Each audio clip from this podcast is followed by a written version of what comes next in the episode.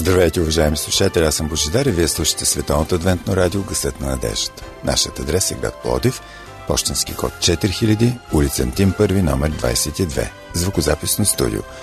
А телефонът, на който може да ни позвоните е 633 533 с код на град Плодив 032.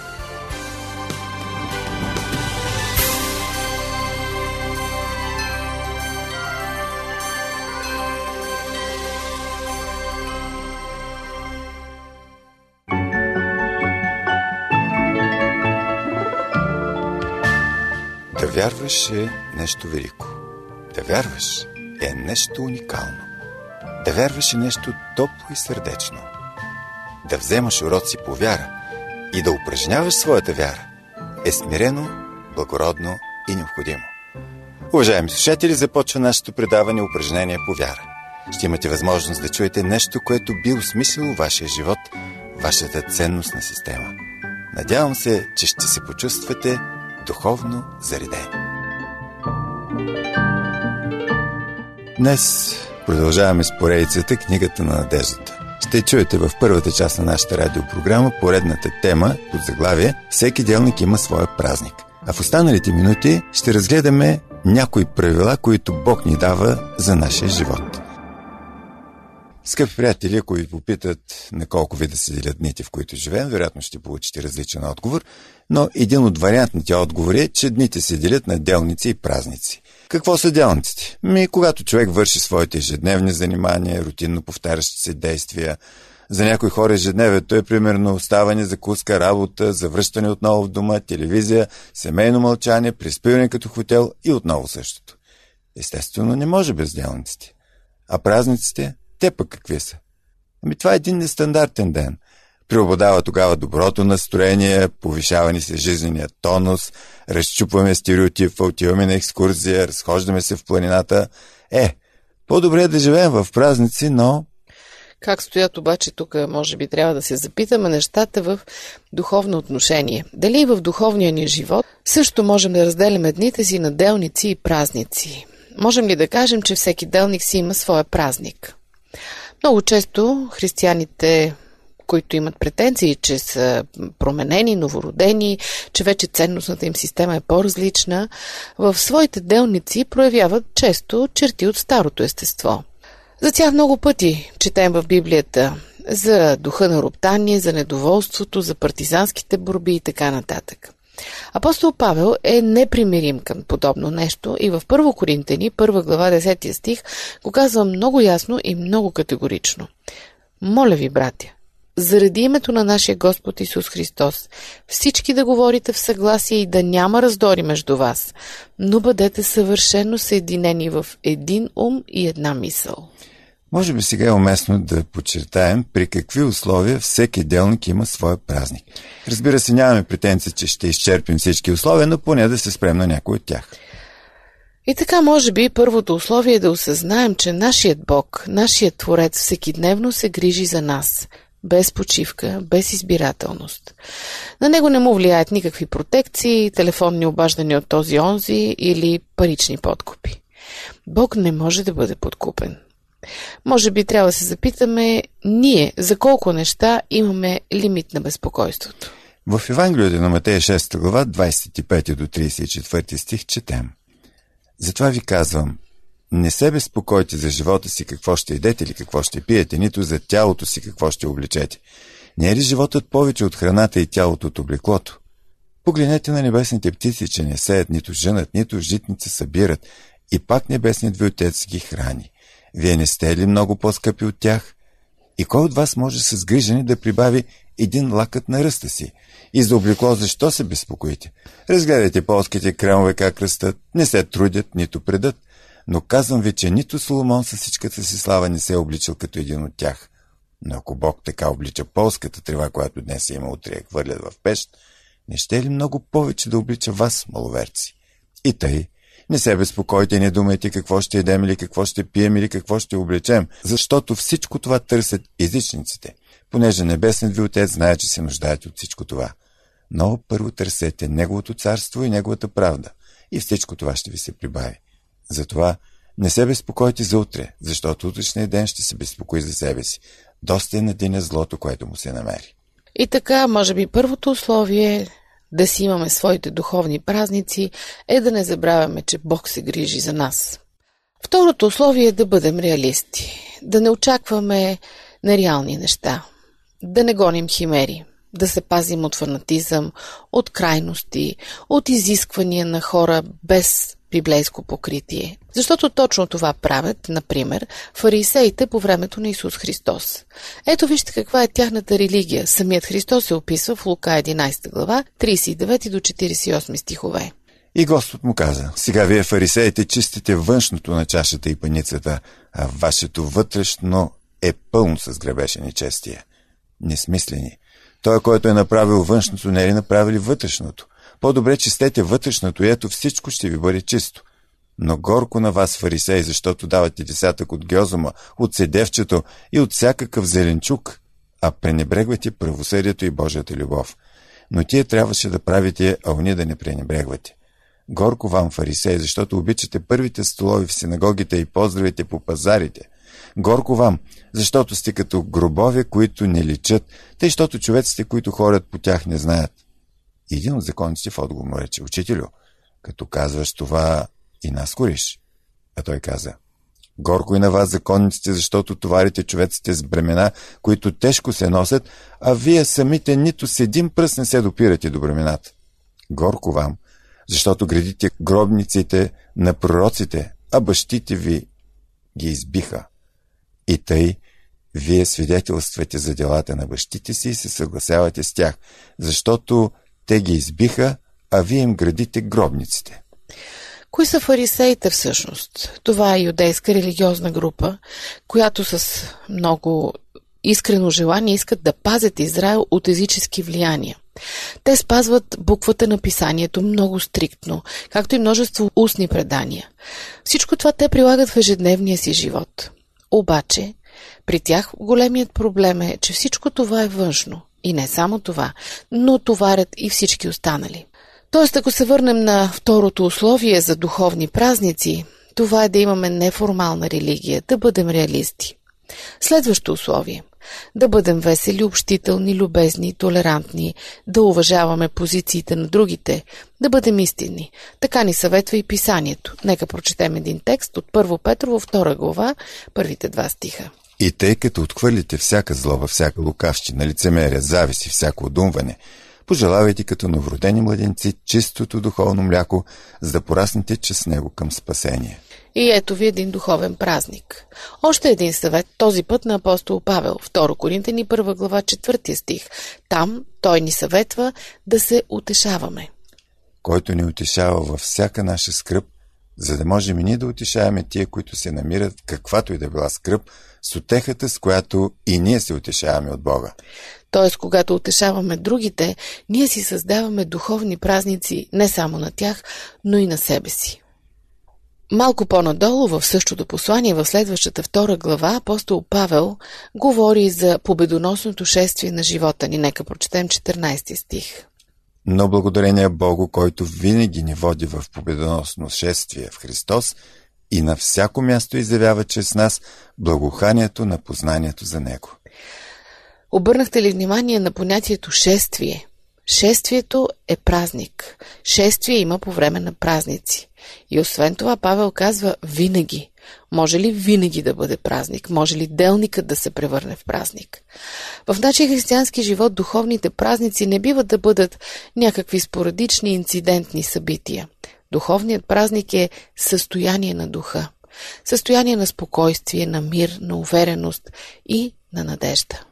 Скъпи приятели, нека да се стремим в нашия живот всеки делник да има своя празник. Скъпи приятели, вие слушате Световното адвентно радио Гъсът на надеждата и предаването упражнения по вяра. Припомням ви телефонът ни 032 633 533. Тези от вас, които желаят, могат да се свържат с нас и чрез социалната мрежа Facebook. Търсете ни като Адвентно радио България с писална кирилица. Програмата ни продължава с темата Бог ти дава правила за живот.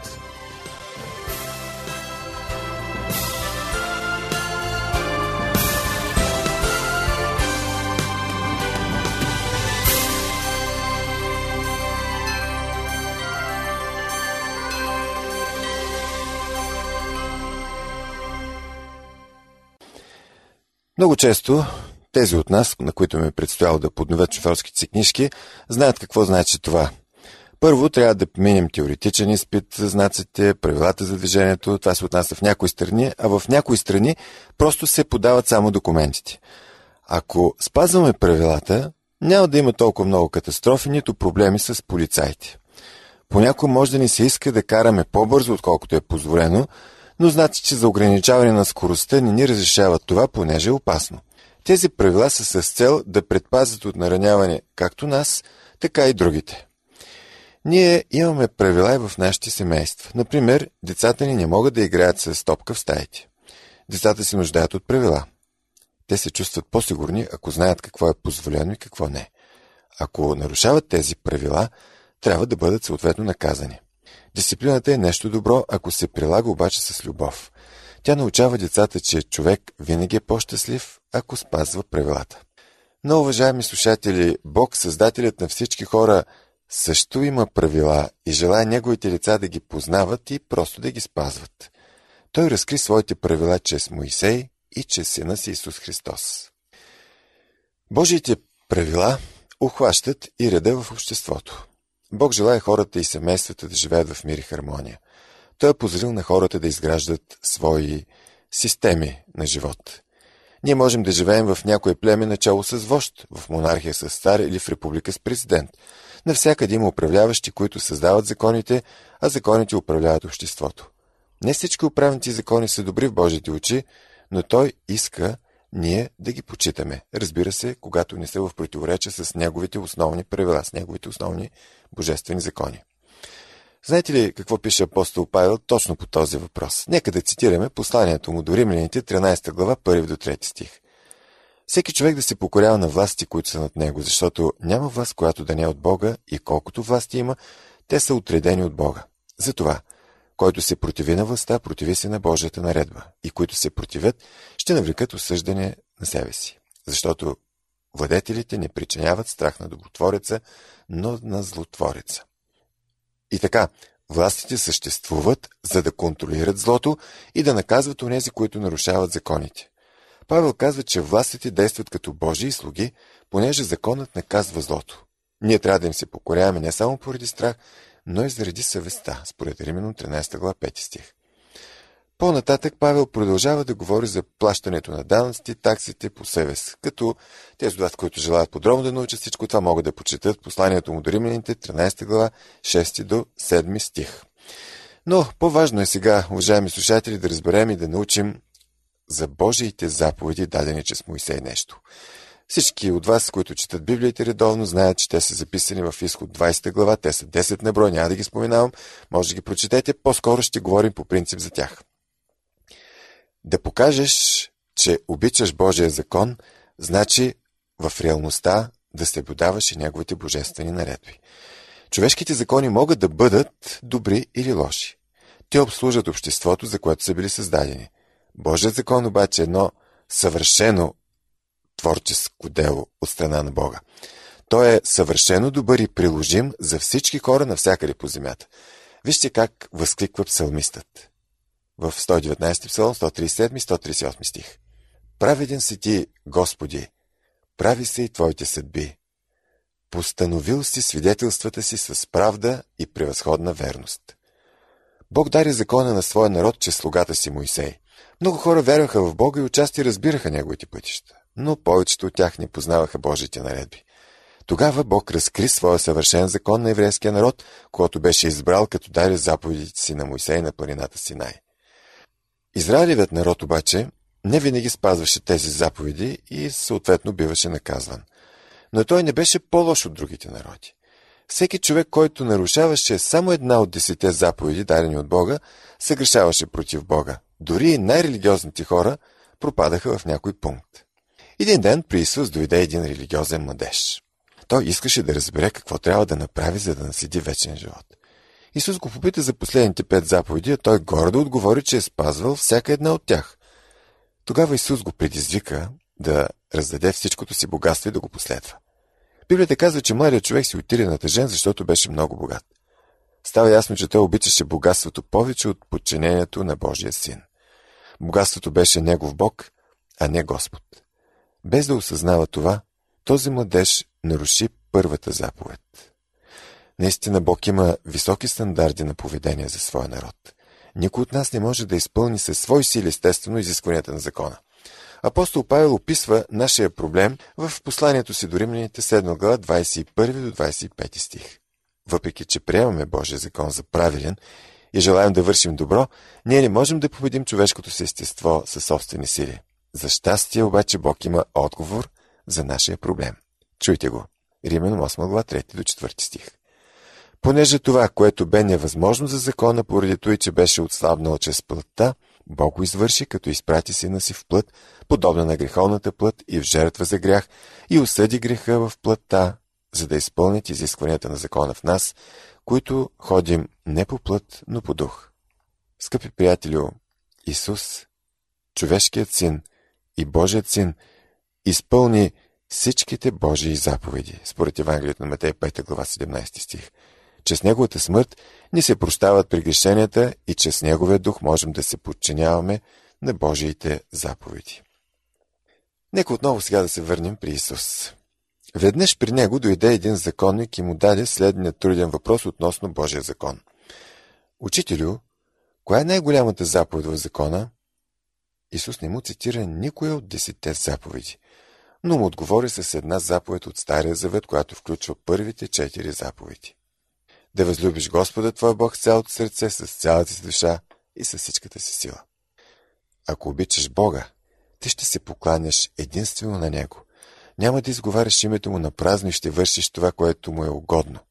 Любовта ще бъде мотивът, който стои за твоето подчинение на целия закон. Затова в своя отговор към законника Исус прибави една втора велика заповед от Стария Завет. Тя включва последните пет заповеди. Да обичаш ближния си както себе си. Ако обичаш ближния си, ти никога няма да го убиеш, да вземеш жена му или собствеността му, а ще му пожелаваш най-доброто. Ето, това е любов. Тя е плод на духа и се изявява в действията на изпълнение с духа християнин. Когато трябваше да напусне учениците си, Исус им даде указания. Той ги обичаше и те го обичаха. Думите му бяха, ако ми любите, ще пазите моите заповеди. Евангелието на Ян, 14 глава, 15 стих. Той му обеща да им изпрати помощник, утешител, Святия Дух, който да ги научи как да се покоряват. А след това им каза.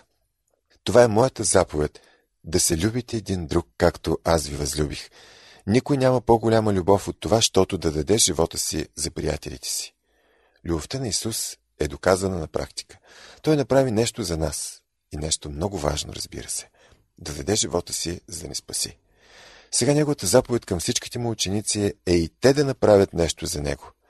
Апостол Павел беше разбрал това много добре, когато писа. Галатяном 6 глава 2 стих един други му тяготите си носете и така изпълнявайте Христовия закон. Ние би трябвало да покажем любовта си към Господа, като вършим добри дела в полза на другите. Любовта на дело е централно правило в Божието царство. Но знаеме, че Бог е не само любов, Той е и правда. Любовта на дело трябва да бъде насочена в правилна посока. Исус получаваше много за любовта и правдата. В проповедта на планината, т.е планината на блаженствата, както я знаеме, той много добре изяви тези неща. Там той говори на учениците си за високите стандарти на праведност, към които те трябва да се стремят.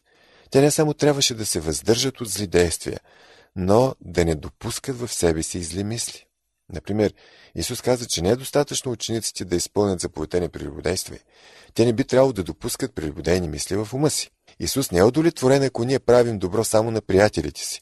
Той ни казва какво да обичаме, как да обичаме неприятелите си и да се молим за тях, за да бъдете деца на вашия Отец, който е на небесата. Цитат от Евангелието на Матей 5 глава 43 до 45 стих. Скъпи приятели, Исусовите заповеди означават нов начин на живот. Нашата пожертвователност и молитва трябва да бъдат за пред Бога, а не с цел да бъдем видяни. Всичко трябва да вършим за Божия слава, а не за похвала от човеците. Не трябва да проявяваме лицемерие, което има само вид на добротворство. Исус казваше често на учениците си, че Бог гледа на вътрешните мотиви, а не само на делата. Трябва да знаем, че учението на Исус е позитивно. Той не ни изброява нещата, които не трябва да вършим, но ни казва как можем да отидем оттатък забраните. Съветва ни да възлюбим Бога и поради тази любов да обичаме и да правим добро на ближните си. Той ни заповядва, но първо търсете Неговото царство и Неговата правда. След като Исус отиде при Отец, Неговите апостоли какво направиха? Те излязоха да проповядват благовестието за спасение на всичките човеци. Някои бяха иудеи. Те разбираха, че Бог е свят и е дал законите, за да им помогне да отбягнат греха. Те лесно научиха закона на любовта, който Исус им даде. Но други хора бяха от народите, които не познаваха характера на Бога. Апостолите трябваше да ги учат на основните истини.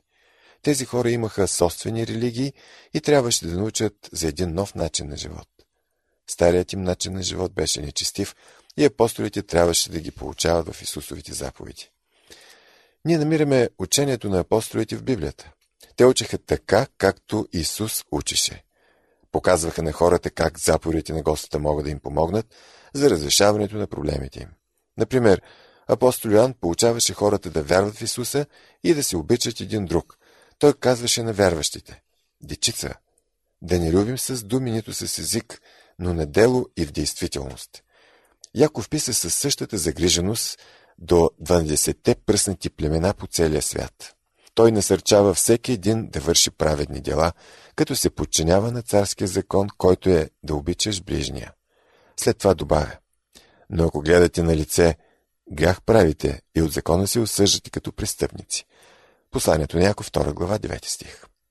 Дискриминацията да харесваш или мразиш някого поради неговата раса, пол или социално положение е против закона на любовта. Християнството променя нашето отношение към хората.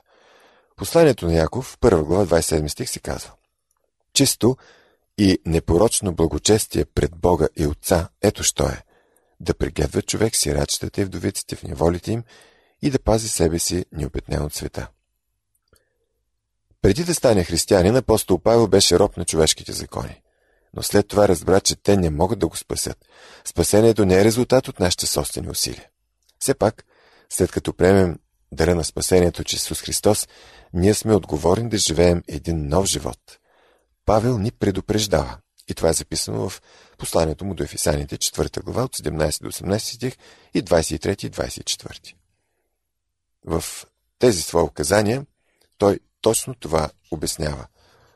Обяснява, че ние не трябва да закоравяваме сърцата си, че трябва да се обновяваме в духа на своя ум и да се облечем в един нов човек, който е създаден по образа на Бога в правда и святост на истината. Павел дава много добри съвети в посланието към ефисаните. Ето някои полезни указания за християнския живот. Те могат да се намерят в посланието до ефисаните 4, 5 и 6 глава. Аз просто ще се постаря да ги систематизирам по някакъв начин, съвсем накратко. Бъди винаги смирен, учтив и търпелив. Показвай любовта си, като бъдеш толерантен към всички. Никой не лъжи. Говори истината. Престани да крадеш и започни да работиш. Помагай на бедните. Употребявай само насърчителни, а не обидни думи. Не се огорчавай или ядосвай, бъди любезен и добросърдечен. Прощавай на другите. Не допускай сексуална неморалност, сребролюбие и алчност. Не се опивай с вино, но изпълвай се с духа. Във всичко благодари на Бога. Подчинявайте се едни на други. Деца, покорявайте се на родителите, жени, подчинявайте се на съпрузите си, както на Господа. Мъже, любете съпругите си, както Христос възлюби църквата. Родители, не дразнете децата си, възпитавайте ги с християнска дисциплина и наставления. Обличи цялото Божие всеоръжие. Моли се при всички обстоятелства, както духът те води. Наистина, от тези глави, които ви споменах, четвърта, пета и шеста глава на посланието на апостол Павел и Ефесяните, ние можем наистина още много полки да извлечем защото това са наистина чудесни съвети. Това обаче не е списък от неща, които не трябва да правим, но е позитивен списък на добри дела, които можем да вършим. Трябва да спрем с лошите неща, за да бъдем способни да правим добрите. Като вършим добрини, това ни прави не само по-щастливи, но и ни преобразява в образа на нашия небесен Отец. Павел ни напомня целта и смисъла на нашия живот, а именно да живеем според закона на любовта. В посланието до Ефесаните 5 глава 1-2 стих той заявява И тъй, бивайте подражатели на Бога като възлюбени чеда и ходете в любов, както и Христос ви възлюби, предаде себе си за нас, принос и жертва на Бога за благоуханна миризма. И така, скъпи приятели, в нашата програма се опитахме да ви представим някои разсъждения относно Божиите правила за живот. Надявам се, че това не ви е прозвучало като рецепта, а по-скоро като един апел за едно лично изследване и задълбочаване в свещеното писание, за да можем да обикнем още повече нашия Господ и Спасител Исус Христос, а оттам и като резултат да живеем един порядъчен и истински християнски живот. Уважаеми слушатели, вие бяхте със Световното адвентно радио Гъсът на надеждата. Припомняме ви нашият адрес. Град Пловдив, почтенски код 4000, улица Антим, първи номер 22. Слушайте отново предаването упражнение по вяра следващата събота по същото време и на същата частота. До чуване!